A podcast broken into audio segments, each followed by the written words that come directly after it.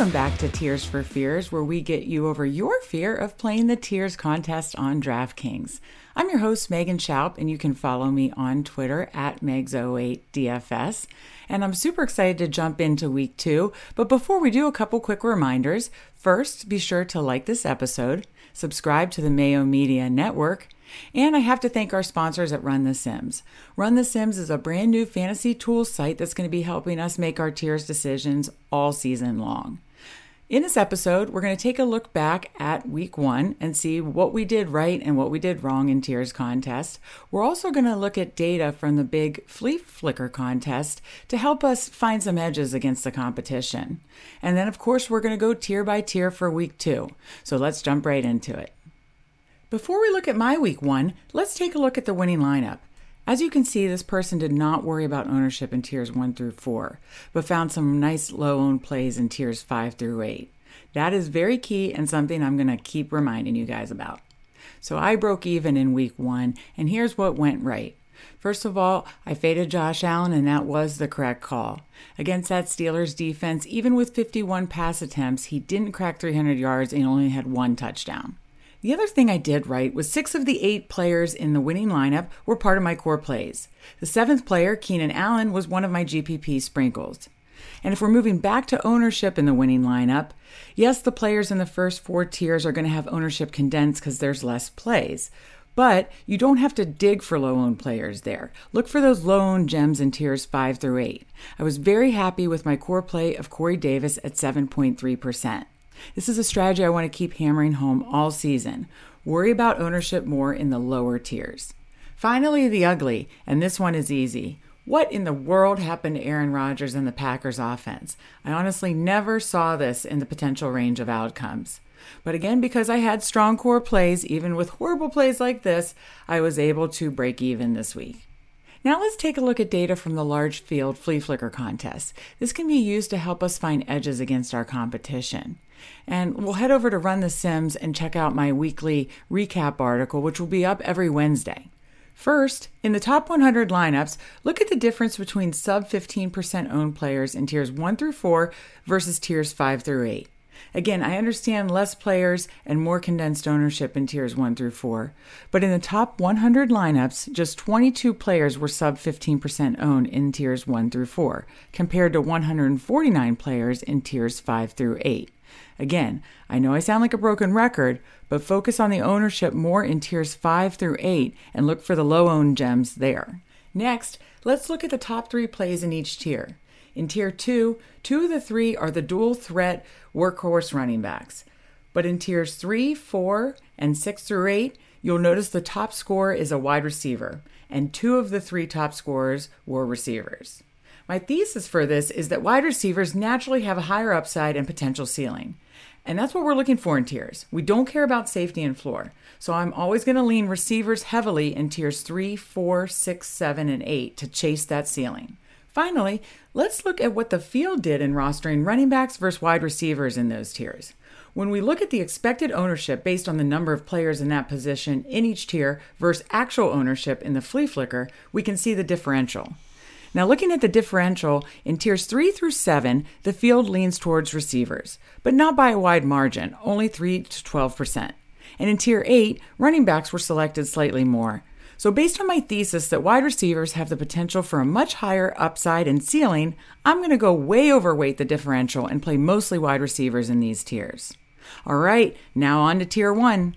In tier one, we have Kyler Murray, Tom Brady, Dak Prescott, and Russell Wilson. What can I say? I love all four of these guys. All these quarterbacks are in the highest totals on the slate, and they all could be in potential shootouts. So I don't usually do this, but I'm not going to fade any of these guys. I'm just going to rotate through these four. But I think my favorite play is Kyler Murray. With the points he can add on the ground, it makes it so much easier for him to hit his ceiling. So I'm going to go ahead and put Kyler Murray in as our tier one play. In tier two, we have Christian McCaffrey, DeAndre Hopkins, Nick Chubb, Dalvin Cook, and Alvin Kamara. In tier two, I'm always going to lean towards these dual threat workhorse running backs. So it's no surprise that in tier two, my core plays are Christian McCaffrey, Dalvin Cook, and Alvin Kamara. I will sprinkle in a little DeAndre Hopkins, and I'm fading Nick Chubb. Yes, he's in a perfect game script against the Texans, but I can't play a guy only getting a little over 50% of the running back snaps in this tier. So my favorite play in this tier is Christian McCaffrey. So let's put him in. In tier three, we have Darren Waller, Keenan Allen, DK Metcalf, Stefon Diggs, and Derrick Henry. Again, in this tier, I'm focusing on receivers. So my core plays are Keenan Allen, DK Metcalf, and Stefon Diggs. I'll get more into Allen in a minute, but with DK Metcalf, I really could see him being the guy this week in a potential shootout. And with Stefon Diggs, I see a huge bounce back opportunity against their division rival. I'm fading Darren Waller and Derrick Henry. For Waller, he's playing with a banged up offensive line coming east on a short week against a very tough Steelers defense. Even though Waller is a target monster, guys like Minkah Fitzpatrick and Devin Bush from the Steelers could really hold him in check.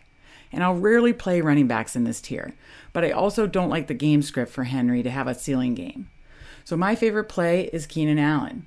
We saw what Chris Godwin and company did to that Cowboys defense. And this game has the highest total on the slate, and I love it to shoot out.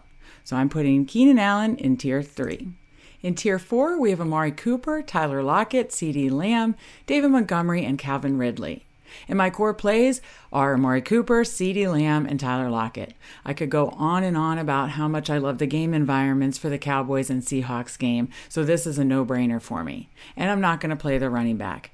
And until I see it from the Falcons and Calvin Ridley, I just can't invest here. Since I love the Cowboys game and it's the highest total on the slate, I really can't decide between Amari Cooper and CeeDee Lamb as to my favorite play this, in this tier. So let's go over to Run the Sims and their rangefinder tool to help us make the decision. As you can see, I put both of them in, I calculated it, and Amari Cooper just slightly beats out CeeDee Lamb in the win rate. So I'll be putting in Amari Cooper as my favorite play in tier four. So let's head back over to Run the Sims to decide between Justin Herbert and Josh Allen for our favorite play in this tier. I put it in the rangefinder tool, and as you can see, Josh Allen has the higher win rate. So he's our favorite play in this tier. If you want to look for a little ownership leverage, sprinkle in some Baker Mayfield. The Browns have one of the highest implied team totals. Yes, they do play at a slow pace, and he may not get the passing volume. But what if most of the touchdowns do come through the air for the Browns? Mayfield will have next to no ownership in this tier. And I'm fading Jameis Winston coming off his monster five touchdown performance and Matt Stafford as well. I just don't think either is going to get the volume in these games to put up the ceiling performance, and they're going to be higher owned than Mayfield. So for this tier, Let's put in Josh Allen. In Tier 6, we have Adam Thielen, Joe Mixon, Cooper Kupp, Jonathan Taylor, Justin Jefferson, and Austin Ekeler. And my core plays are Justin Jefferson, Adam Thielen, and Cooper Kupp. Thielen and Jefferson are playing in a very high total game against the Cardinals, so I love that game environment for them. And Cooper Kupp ran 100% of the routes last week, and he's an absolute target monster, so of course he's one of the core plays too. I will sprinkle in a little Austin Ekeler. Yes, he's a running back, and I usually won't play RBs in these tiers, but he's in the best game environment on the slate, so exceptions can be made. He got four handoffs inside the 10 last week, and even though he wasn't targeted, he was running a lot of routes. I will fade the other running backs in Joe Mixon and Jonathan Taylor. And when I went over to run the Sims, the highest in the rangefinder win rate was Justin Jefferson. So Justin Jefferson is our Tier 6 core play. In Tier 7, we have Deebo Samuel, Chris Godwin, Antonio Brown, Melvin Gordon, Miles Sanders, A.J. Brown, George Kittle, and Najee Harris. And for this tier, I love Godwin, AB, and AJ Brown. They're all in high total games, and those three are just my core plays. I'm going to sprinkle a little exposure to the 49ers guys with Kittle and Deebo Samuel. You never know who's going to it's going to be with the 49ers, but I will have some exposure there. And I will have a little bit of Najee Harris. Yes, he burned us last week, but he did have 100% of the running back snaps. So, if the efficiency improves, I do think he'll be lower owned in this tier and I'm willing to take a couple shots. I'll be fading the other running backs in this tier with Melvin Gordon and Miles Sanders. And I'm just going to take Chris Godwin's 98% snap share, 14 targets, and a juicy matchup in the slot against the weak Falcons secondary. So, Chris Godwin is my tier 7 play. Finally, in tier 8, we have Rob Gronkowski, Corey Davis, Ja'Marr Chase, Brandin Cooks, Jarvis Landry, Devonta Smith, Damien Harris, and Marquez Callaway. Remember again, these last tiers are the tiers that we're looking for those low owned gems, the people that nobody's really talking about this week.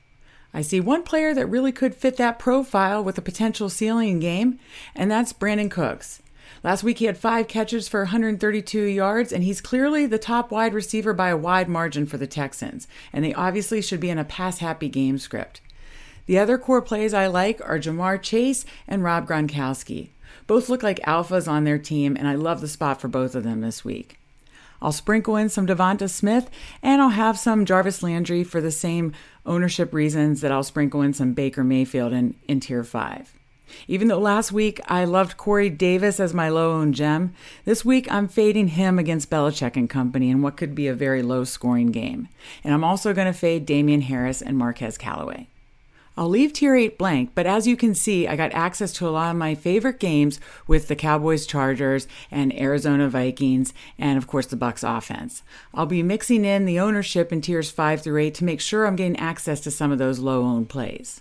So what do you think? Leave a comment as to your favorite core plays, fades and game stacks for tiers this week. Thank you for joining me for this week's Tiers for Fears. I really hope this helps your tiers process. Be sure to check out our sponsors, Run the Sims. They're going to help you make tiers and DFS decisions. And before you get out of here, be sure to like this episode and, of course, subscribe to the Mayo Media Network. Now, let's go make some money, and I'll see you next week.